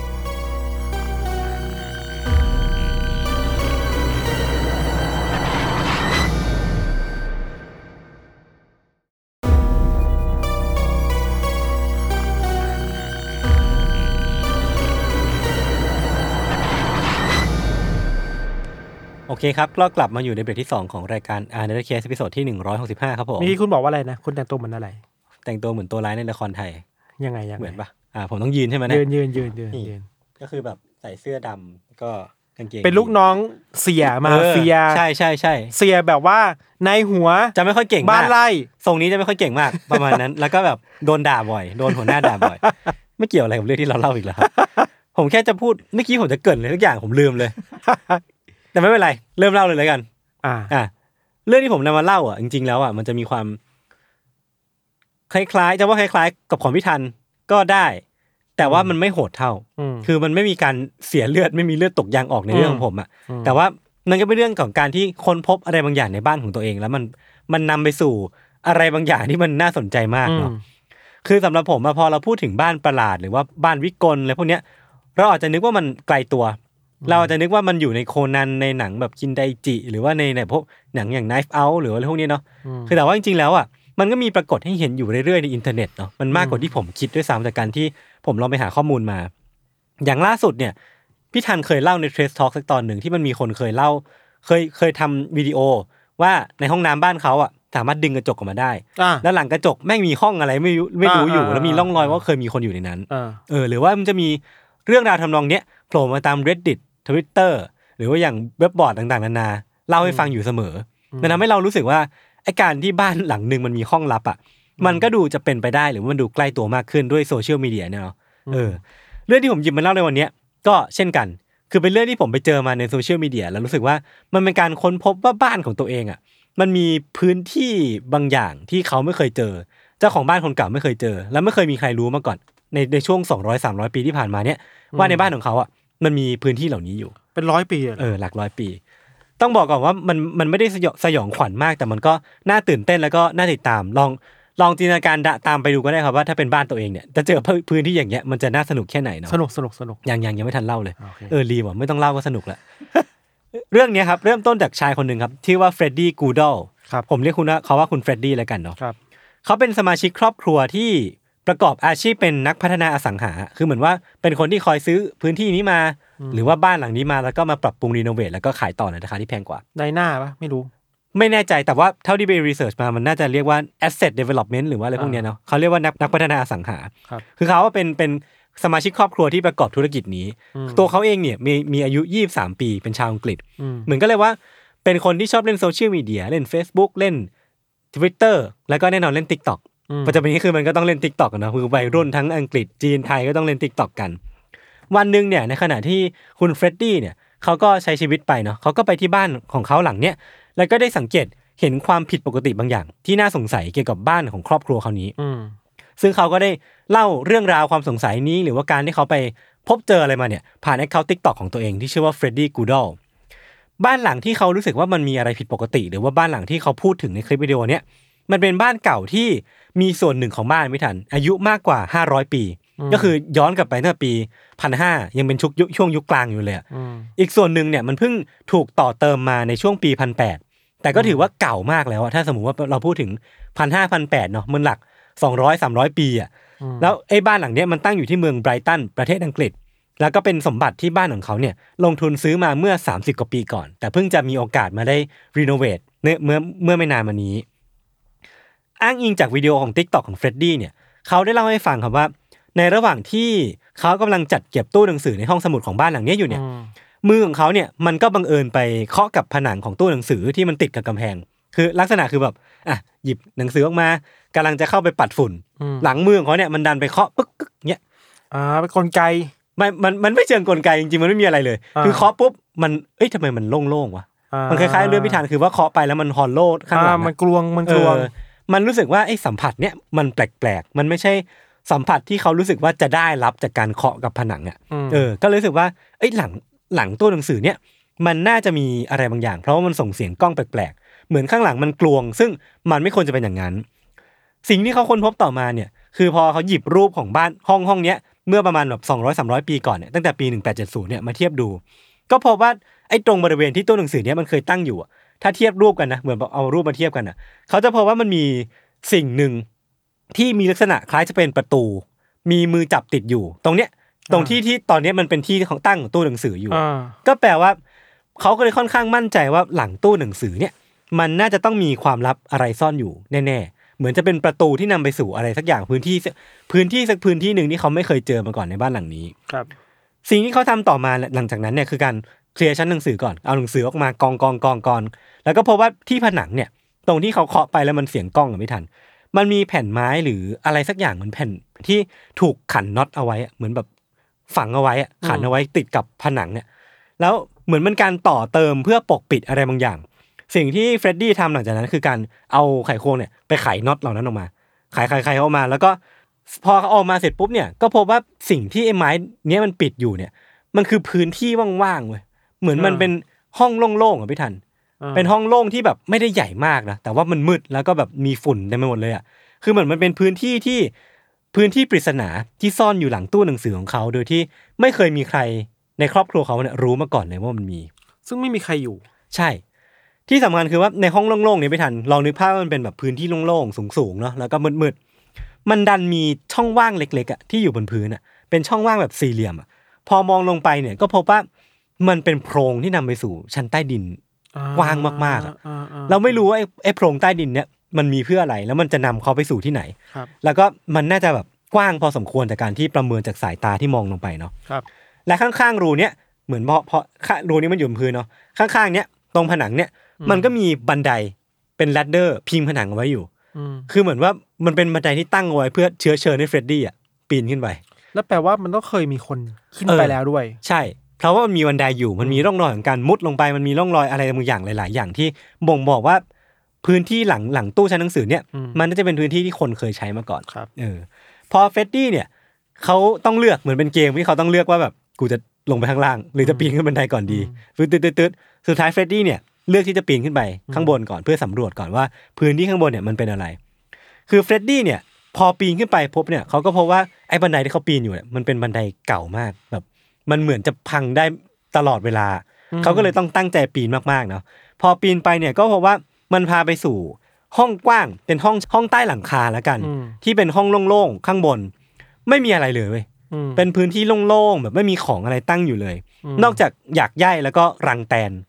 รังแตนรังต่อเนี่ย คือขนาดใหญ่มากพี่ทันเดี๋ยวอาจจะแนบลิงก์เอาไว้ให้ทุกคนไปดูเนาะ ครับ คือมันใหญ่เท่าเนี้ยแบบ แล้วก็ดูว่ามันน่าจะมีอะไรบางอย่างอาศัยอยู่ในนั้นเยอะมาก อืม แต่มันก็ยิ่งชวนให้สงสัยมากขึ้นไปอีกว่า เจ้าของบ้านเดิมเมื่อหลายร้อยปีก่อนเนี่ย มีห้องใต้หลังคาเนี่ยไว้ทำไม อืม แล้วเขาเคยเก็บซ่อนเอาไว้อะไรไว้หรือเปล่า หรือว่ามีความลับของบ้านเนี้ยซ่อนอยู่ในห้องหลังห้องห้องนี้หรือเปล่า มันก็เป็นสิ่งที่คุณเฟรดดี้เนี่ยสงสัย แน่นอนว่ามันจะมีปริศนาอีกมากมายที่รอให้เฟรดดี้เนี่ยเป็นคนพบ ครับ ทั้งในช่องที่พื้นว่ามันนำไปสู่อะไร แล้วก็อาจจะมี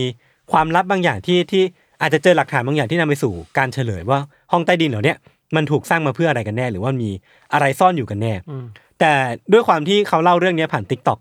คือคลิปเนี้ยมันจบลง มันสั้นมันมัสั้นนจบลงแค่เนี้ยหนึ่งนาทีเฟรดดี้แม่งก็เล่าจบแค่เนี้ยแบบเขาปีนขึ้นไปปุ๊บเขาลงมาแล้วก็บอกว่าเดี๋ยวผมจะลงไปข้างหน้านี้ อืม แต่คลิปมันตัดไปก่อน อืม คือกลายเป็นว่าคนแม่งสงสัยกันเยอะมากเลยคือคนก็เข้ามาดูคลิปนี้กันเยอะมากแบบสี่ห้าล้านวิวอ่ะ อืม แล้วก็มาคอมเมนต์กันว่า มึงหยุดคลิปแค่นี้ไม่ได้นะ มึงต้องไปต่อนะเฟดดี้คืออกูอยากรู้มากว่า ในชั้นข้างหลังตู้หนังสือบ้านมึงเนี่ยมันมีอะไรซ่อนอยู่ อืม พื้นที่นี้มันถูกทำอะไรกันแน่ ด้วยกระแสเรียกร้องเนี่ย มันทำให้ภายในเวลาไม่นานพี่ถันเฟรดดี้เนี่ยก็กลับมาต่อที่พาร์ทที่สองที่ซึ่งเขาเนี่ยมุดลงไปยังชั้นใต้ดินผ่านรูที่พื้นนั่นแหละคือมันเป็นสิ่งที่เขาหย่อนเอาไว้ในอพาร์ทที่แล้วเนาะเขาก็พบว่าข้างล่างเนี่ย เรานึกภาพตามนะมันเป็นพื้นที่ที่มีมีลักษณะเหมือนเป็นช่องว่างอะพอปีนลงไปเสร็จปุ๊บเนี่ยเขาไม่สามารถเดินเหินได้นะมันเป็นช่องว่างที่แบบไม่ได้สูงมาก เขาก็ต้องไถตัวไปมุดไปกับพื้น แล้วก็มันก็จะมีเศษดิน เศษไม้ เศษอิฐที่มันกองอยู่ที่พื้นอ่ะ อืม แล้วก็เหมือนเป็นเป็นหลักฐานที่บอกว่าพื้นที่ตรงเนี้ยมันน่าจะมีอายุอานามพอสมควรเหมือนมีผ่านการประหักพังมาบ้างแล้วล่ะเขาก็มุดมุดมุดไป แล้วก็เหมือนไปเจออีกพื้นที่หนึ่งที่ตอนเนี้ยมันเริ่มสูงขึ้นแล้ว อืม แล้วก็พบว่ามันเหมือนเป็นโถงทางเดินนะไม่ทัน คือมันมันสูงมากเลยเนาะแล้วก็มีกำแพงห้อมล้อม แล้วก็เหมือนเป็นโถงทางเดินของโรงแรมอ่ะที่มันเดินไปคือมันไม่ได้หรูขนาดนั้นแต่นึกภาพอ แต่ อก มัน ว่า ใหญ่ มันใหญ่มัน อ่าก ว้าง อ่า แล้วก็มีผนังที่แบบเดินแล้วก็ลัดเลาะตามซอกซอยไป อืม แล้วมันก็จะมีแบบแตกแขนงไปห้องนั้นห้องนี้ หรือว่านำไปสู่พื้นที่นั้นพื้นที่นี้ คือพอลงมาเสร็จปุ๊บเนี่ยเขาก็พบว่าพื้นที่ในชั้นใต้ดินของบ้านเขาอะ อืม มันกว้างกว่าที่เขาคิดไปเยอะมากอะ ม เออแล้วมันก็ไม่รู้ว่ามีอะไรเกิดขึ้นที่นี่อะ ม จากภาพรวมเนี่ยมันดูเหมือนคล้ายว่าจะเป็นอุโมงค์ใต้ดินที่เชื่อมบ้านหลังเนี้ยกับพื้นที่อื่นๆในละแวก เช่น โบสถ์โรงเรียนที่นั่นที่นี่ ซึ่งสามารถใช้อุโมงค์เนี้ยในการเชื่อมต่อไปยังที่ต่างๆ ได้เหมือนอุโมงค์มาริโอเหมือนอุโมงค์แบบตัวตุ่นใต้ดินอะไรเงี้ย อืม คือสามารถเชื่อมต่อได้หมดเลย ระหว่างทางที่เขามุดไปเนี่ยเขาก็เจอกับของแปลกๆ มากมาย ทั้งแบบหนังสือ สิ่งนั้นสิ่งนี้ที่มันดูเก่าๆ แล้วเขาก็คอยคอยเก็บมาแล้วก็เล่าในวิดีโอทิกตอกของเขา สิ่งที่เขาเจอเนี่ยอย่างที่บอกว่ามันมีตั้งแต่หนังสือเก่าๆ รูปภาพที่กองบนพื้น แล้วก็มีหม้อต้มน้ำร้อนเก่าๆ พังๆหนึ่งมาถึงว่ามันมีบันไดเป็น staircase อันหนึ่งเป็นบันไดใหญ่ๆอันหนึ่งที่เขาไปเจออยู่ชั้นใต้ดิน แต่ว่าพอเดินขึ้นไปเสร็จปุ๊บเนี่ยมันติดกับเพดาน ซึ่งมันถูกปิดตายไว้ไม่สามารถไปต่อได้ อืม เรียกได้ว่ามันก็มีความลับซ่อนอยู่แต่ไม่หมดที่เขารอให้เขาค้นพบเนาะแต่ว่าอีกอันหนึ่งที่มันเขาค้นพบแล้วมันเป็นไฮไลท์มากๆของของชั้นใต้ดินเนี่ยมันคือตู้เซฟอะ อืม เรานึกภาพว่าเราเล่นเกม RPG อยู่ เราลงไปในชั้นใต้ดินดันเจียนอะ อืม แล้วเจอตู้เซฟอยู่อะข้างในแม่งต้องเป็นของแร่แน่ๆ ของล้ำค่าแน่ SSR เออ SSR ที่แบบไม่รู้ว่าข้างในนี้มันซ่อนอะไรอยู่แน่ อืม แล้วแล้วประกอบกับสภาพแวดล้อมบริบทที่เขาอยู่เนี่ย อืม มันดูว่าของข้างในเนี่ยน่าจะต้องแรงมาก ม ๆ แล้วเขาก็จบคลิปวิดีโอไว้เท่านี้เว้ย เอ้า คือแบบลองนึกภาพว่ามันถูกเล่าผ่านทิกตอกอ่ะ อ่ามั มันน่าหงุดหงิดเว้ยเพราะ คา ว่า ใจนะ มึงเล่าได้ทีละนิดทีละนิดอ่ะ เออพอจบพาร์ทแค่เนี้ยคนก็ต้องเรียกร้องแล้วก็สงสัยว่าพื้นที่ภายในพื้นที่ที่ลึกลับแบบเนี้ยมีตู้เซฟอยู่ ตู้เซฟเนี้ยมันจะซ่อนอะไรเจ๋งๆเอาไว้ข้างในกันแน่ อืม คลิปต่อๆมาเนี่ยเฟรดดี้ก็เลยพยายามหาวิธีเปิดตู้เซฟนี้ให้ได้ ในพาร์ทต่อมาเนี่ยพาร์ทที่สามเนี่ยเฟรดดี้แล้วก็ทีมงานเนี่ยก็เอาเครื่องมือเข้าไปในชั้นใต้ดินเนี่ยเพื่อที่จะพยายามเปิดตู้เซฟนี้ พอเข้าไปดูใกล้ๆเนี่ยเขาก็บอกว่าตู้เซฟเนี่ยมันน่าจะไม่ได้เปิดง่ายอย่างที่เขาคิดไว้ย อืม คือเหมือนตู้เซฟทุกตู้เซฟมันจะมีลูกปิดเนาะมีแบบเป็นที่จับอ่ะ ของตู้เนี้ยมันหายไปอ่ะที่จับ อืม มันหายไปมันเหลือแค่แบบรูที่มันเคยเป็นรูกุญแจหรือว่าอะไรพวกเนี้ย ม อยู่แต่ว่ามันไม่ได้มีที่เปิดก็เขาก็เลยต้องหาวิธีต่อว่ากูจะเปิดมันยังไง เพราะว่าคนมันเรียกร้องเยอะมากแล้วเราก็อยากรู้เหมือนกันว่า ข้างในนี้มันมีอะไรอยู่ แล้วจริงๆมันก็มีความเงื่อนงำบางอย่างที่ทำให้ตู้เซฟเนี่ยมันดูลึกลับมากขึ้น ทางด้านหลังของตู้เซฟอะพี่ธันมันมีคำที่เขียนด้วยช็อกเอาไว้ว่า do not open ก็ยินต้องเปิดปะ เปิด ใช่ตามภาษาแบบ อย่างเราๆเนาะคือคำว่าดูนอตโอเพนเนี่ยอันนี้ผมไม่รู้นะ ผมรู้สึกมันโจ่งแจ้งไปหน่อย ผมก็ไม่รู้ว่ามันมี ท้าทายท้าทาย เออ มันดูโจ่งแจ้งไปหน่อยหรือเปล่าอะไรเงี้ยเนาะ แต่มันก็ทำให้เฟรดดี้เนี่ยรู้สึกว่าเขาถูกท้าทายมากขึ้น ว่าจะต้องเปิดมันให้ได้ เขาแล้วก็ทีมงานเนี่ยก็เลยลองหมดเลยพี่ทันตั้งแต่เอาครีมเนี่ยมางัดลูกลูกบิดที่มันที่จับมันหายไป พยายามงัดให้มันออกมาให้ได้ เอาสว่านเนี่ยมาเจาะที่รูกุญแจ ก็ยังไม่สามารถทะลุได้ เอาไฟมาลนแบบเป็นเป็นเบอร์เนอร์เอามาลนกับตู้เซฟอะก็ไม่มีอะไรเกิดขึ้นเว้ย ลองนะเอากุญแจทั้งหมดในบ้านที่เขาเจอในบ้านหลังเนี้ยมาลองเปิดตู้เซฟเนี่ยก็ไม่เวิร์กไม่สามารถเปิดได้สักที เอาสว่านมาเจาะข้างบนที่มันอ่อนๆเนี่ย ก็ไม่ทะลุเพราะว่ามันมีหลายเลเยอร์มากตู้เซฟเนี่ย ของมันพังหมดแล้วอะพอเขาลองมากๆจนผ่านไปหลายคลิปสามสี่คลิปแล้วเนี่ย มันก็ยังไม่สามารถเปิดได้เว้ยหลายพาร์ทแล้วคนมันก็ยังไม่คืบหน้าสักทีคนก็เริ่มหมดความอดทน คนก็เริ่มแบบว่าโอ้ยที่แม่งสแกมแน่นอนกูแบบไม่ ไม่ดูมึงแล้ว เออเขาก็เลยบ่นบ่นบ่นบ่นบ่นสุดท้ายเนี่ยเฟรดดี้ก็ต้องการที่จะเปิดมันให้ได้หรือว่าพยายามที่จะเอาชนะชาวเน็ตให้ได้ด้วยอันนี่ผมไม่แน่ใจเนาะเขาก็เลยเอาตู้เซฟเนี่ยออกมาข้างนอก คือการเอามาข้างนอกก็ยากมากแล้วเพราะว่าต้องเอาใส่รถเข็นมา ม แล้วก็ต้องมุดผ่านพื้นที่ที่มันแบบลำบากมากๆอะแล้วก็เอามาข้างนอกเสร็จปุ๊บเนี่ยก็ต้องลองใช้อุปกรณ์เยอะมากตั้งแต่เลื่อยไฟฟ้า สว่าน เอามาค้อนมาทุบๆๆเนี่ย อืม สุดท้ายก็เปิดฝามันออกมาจนได้เว้ย อ่า เออ จากคอมเมนต์เนี่ยคือคนเริ่มเซ็งแล้ว พอเปิดได้เนี่ยก็เลยกลับมาตื่นเต้นกันใหม่ว่าโอ้โหอะไรวะ แต่เฟรดดี้แม่งจบพาร์ทไปแค่นั้น มึงคนแบบไหนวะ คือคือจบพาร์ทไปแค่แบบเปิดได้ อ่า แล้วก็ตัดไปแล้วก็กลับมาอีกทีหนึ่งคือตอนที่รู้แล้วว่าข้างในมีอะไรบ้าง สิ่งที่อยู่ข้างในเนี่ย จริง ๆ แล้วมันมันอาจจะไม่ได้ว้าวอย่างที่ทุกคนคิดกันอะคือจริงๆแล้วมันเป็นแค่หนังสือจำนวนปึกหนึ่งอะ เป็นหนังสือจำนวนไม่กี่เล่มอ่ะ แล้วก็มีเป็นรูปภาพ เป็นจดหมายเหตุ ไม่ได้มีอะไรไปมากกว่านี้เลย แค่นั้น เออ ไม่ได้มีทอง ไม่ได้มีเพชร ไม่ได้มีรูปรูปถ่ายติดวิญญาณ ไม่ได้มีอะไรเลยอ่ะ อ่า มันมีแค่แค่เขาเรียกว่าอะไรเป็นส่วนหนึ่งของประวัติศาสตร์แค่นั้นเองอ่ะ หรือมันมีสตอรี่อะไรบางอย่างที่ซ่อนอยู่ในสิ่งที่ดูไม่มีอะไรหรือเปล่า เท่าที่มันมีนะ เท่าที่เท่าที่เฟรดดี้เล่าให้ฟังในไอจีในทิกตอกเนี่ย ถ้า อ่า ผมไปอ่านมาเนี่ย ก็เพราะว่าหนังสือเหล่านี้จริงๆแล้วเนี่ย อย่างที่พี่ทันพูดเลย มันเป็นหนังสือที่ทำให้คนอ่านหรือว่าคนที่ได้อ่านจดหมายเหล่าเนี้ยมันเป็นการทำรู้จักทำความรู้จักกับบ้านหลังนี้มากขึ้น หรือว่าประวัติศาสตร์ของบ้านหลังนี้มากขึ้น อืม มันมีหนังสือเล่มหนึ่งน่าจะอยู่มาตั้งแต่ปี 1848 แล้ว มันเป็นหนังสือที่เล่าเรื่องประวัติของบ้านหลังนี้แหละ ว่าเมื่อ 500 ปีก่อนมันเป็นมายังไง หรือว่าตอนนี้มันถูกต่อเติมยังไงบ้าง ผมไม่รู้ดีเทลนะ เพราะว่าเฟรดดี้เนี่ยเล่าไว้แค่นี้ อืม อีกอันที่น่าสนใจเนี่ยคือว่ามันเป็นจดหมายที่เขียนโดยคนที่ชื่อว่าสเปนเซอร์คอมตัน ครับ สเปนเซอร์คอมตันเนี่ยมียศถาบรรดาศักดิ์เป็นเอิร์ลที่ 2 แห่งนอตแฮมตัน ก็น่าจะเป็นคนใหญ่คนโตพอสมควร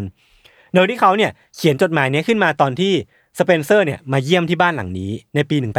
1837 ก็มีประวัติเก่าแก่พอสมควร แล้วต้องการที่จะส่งจดหมายเนี่ยไปให้กับนายหน้าของเขาที่ดูแลบ้านของเขาอยู่ ในตอนที่เขาป่วย เหมือนเป็นการส่งจดหมายแบบไปบอกว่าเอ้ยช่วยดูแลบ้านของผมให้ด้วยนะ อืมอืม แต่มันก็ไม่ได้มีอะไรไปมากกว่านี้เว้ย มันเป็น อืม แค่การบอกว่าบ้านหลังเนี้ยเป็นที่หมายปองของ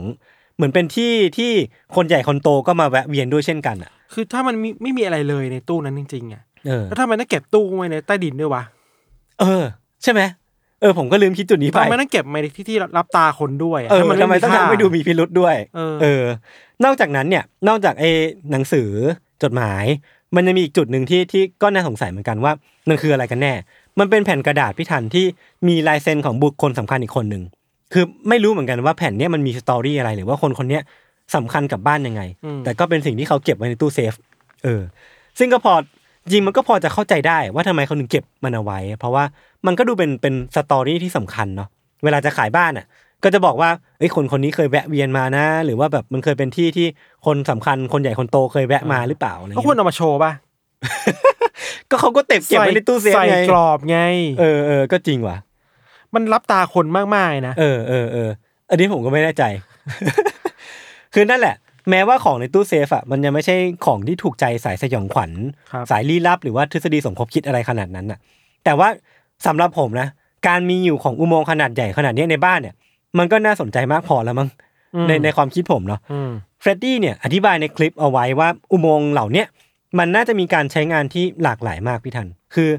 มันน่าจะเคยเป็นทางเดินของคนใช้ในบ้านหลังเนี้ย อ่า ซึ่งน่าจะเคยเป็นคนที่มียศถาบรรดาศักดิ์มาก่อน อืม คือเวลาที่เขาจะเดินจากบ้านของคนใช้เนี่ยมาที่บ้านหลังเนี้ยเขาจะได้ไม่ต้องเดินข้างบน แล้วก็ไม่รบกวนคนในบ้าน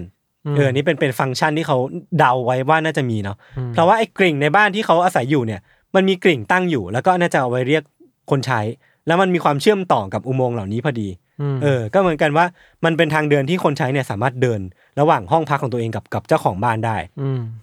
อีกอันนึงเนี่ยคืออุโมงค์เนี่ยมันน่าจะมีทางออกหลายทาง อย่างที่ผมบอกไปว่าบางอันเนี่ยทางออกเนี่ยมันไปเชื่อมกับโบสถ์แห่งหนึ่งที่อยู่ในละแวก ก็น่าจะเป็นทางที่เจ้าของบ้านหรือว่าคนเหล่าเนี้ยสามารถเดินออกจากบ้านเนี้ยแล้วไม่ต้องไปเดินถนนน่ะสามารถไปสู่โบสถ์ได้เลย อืม หรือว่าทั้งบางอันเนี่ยมันนำไปสู่การเป็นห้องเก็บไวน์ที่ก็เป็นห้องที่มีฟังก์ชันที่ใช้ค่อนข้างสำคัญมากๆในในยุคก่อนเนาะบางอันเนี่ยมันก็น่าจะเป็นโรงเรียนด้วยอ่ะคืออุโมงค์เนี้มันดันไปเชื่อมต่อกับโรงเรียนที่มันมีโต๊ะนักเรียนมีอุปกรณ์ต่างๆ ตั้งเอาไว้อยู่เลยอ่ะก็เลยพาทำให้ผมสงสัยว่าโรงเรียนมันไปอยู่ในอุโมงค์ชั้นใต้ดินได้จริงๆหรอวะ หรือว่าเป็นกลุ่มคนในลัทธิอะไรบางอย่างลึกลับหรือเปล่า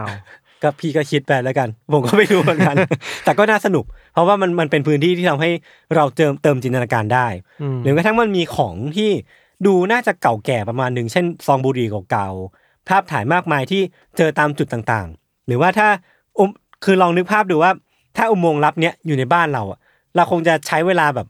หลายปีอะกว่าจะเจอทุกสิ่งทุกอย่างที่มันซ่อนเอาไว้อะแล้วมันก็ดูน่าจะเป็นกิจกรรมยามว่างที่น่าสนุกดีเหมือนกัน อืม เออตัวเฟรดดี้เองเนี่ยก็น่าจะคิดแบบเดียวกับที่ผมพูดเมื่อกี้แหละ เขาก็เลยตัดสินใจว่า เขาเคยให้สัมภาษณ์ไว้ว่าเขาจะเก็บรักษาอุโมงค์เนี่ยไว้โดยที่ไม่ไปยุ่งเกี่ยวอะไรกับมันทางนั้นที่เขาเป็นเจ้าของบ้านเนาะแต่เขาตั้งใจที่จะเก็บมันไว้ เพราะว่ามันน่าจะบันทึกเอาประวัติศาสตร์เนี่ยเอาไว้มากมายเหลือเกิน เกินกว่าที่จะทำลายมันลงไป อืม